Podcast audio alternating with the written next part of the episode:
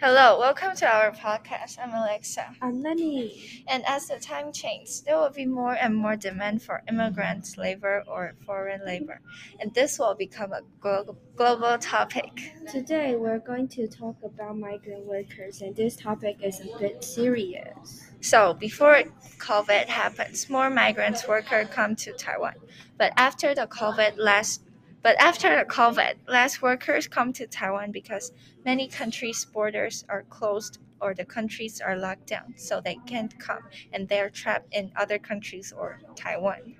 Um, some migrant workers are still in the countries during the COVID, but they didn't get enough protection from the government, or like you can say the government didn't actually protect them.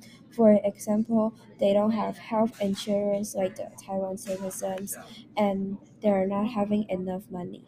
But not only during the pandemic, they're not protected from the government or face those problems.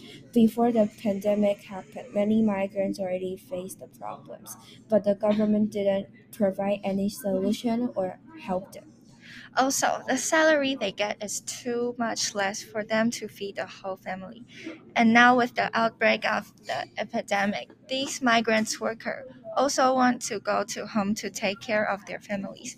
But especially illegal migrant workers, they face fines when they want to go back, and they can't afford that.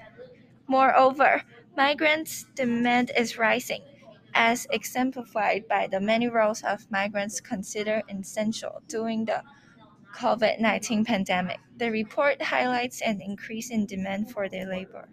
Also, surging overseas workers, which means migrant workers, have increased overseas. Nearly 170 million foreign workers globally. According to the latest IMO estimates, more than triple the 53 million registered in 2010, and foreign-born workers play a growing role in the labor force, making up an estimated 5% of today's global workforce.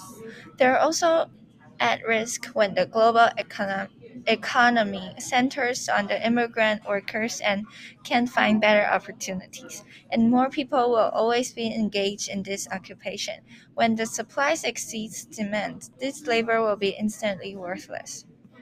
As you can see, uh, migrant workers are facing many challenges. And what do you think we can do for them?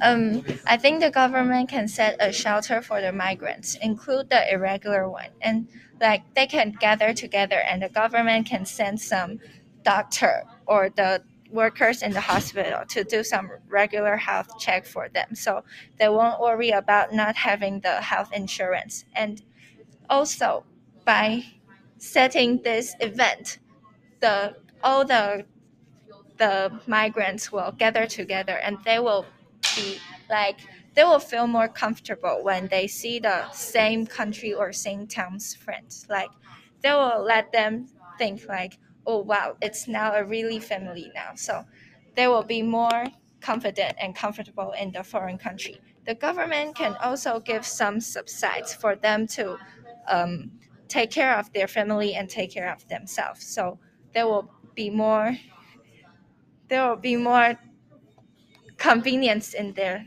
daily life. Yes. Um, I think that is a good idea, and I agree with that. And I hope the government will actually do something to help the migrant workers to let them have a better life in the foreign countries because many migrant workers are protesting or like asking the government to help them but they're not helping them. And the migrant workers come to the foreign countries um, um, because they want to make because they needed to make money to feed their families or to support their lives. But when they come to the foreign countries like Taiwan or like other countries, um, they'll usually face problems like not not having enough money. Especially, uh, we're having a pandemic, which is COVID nineteen now.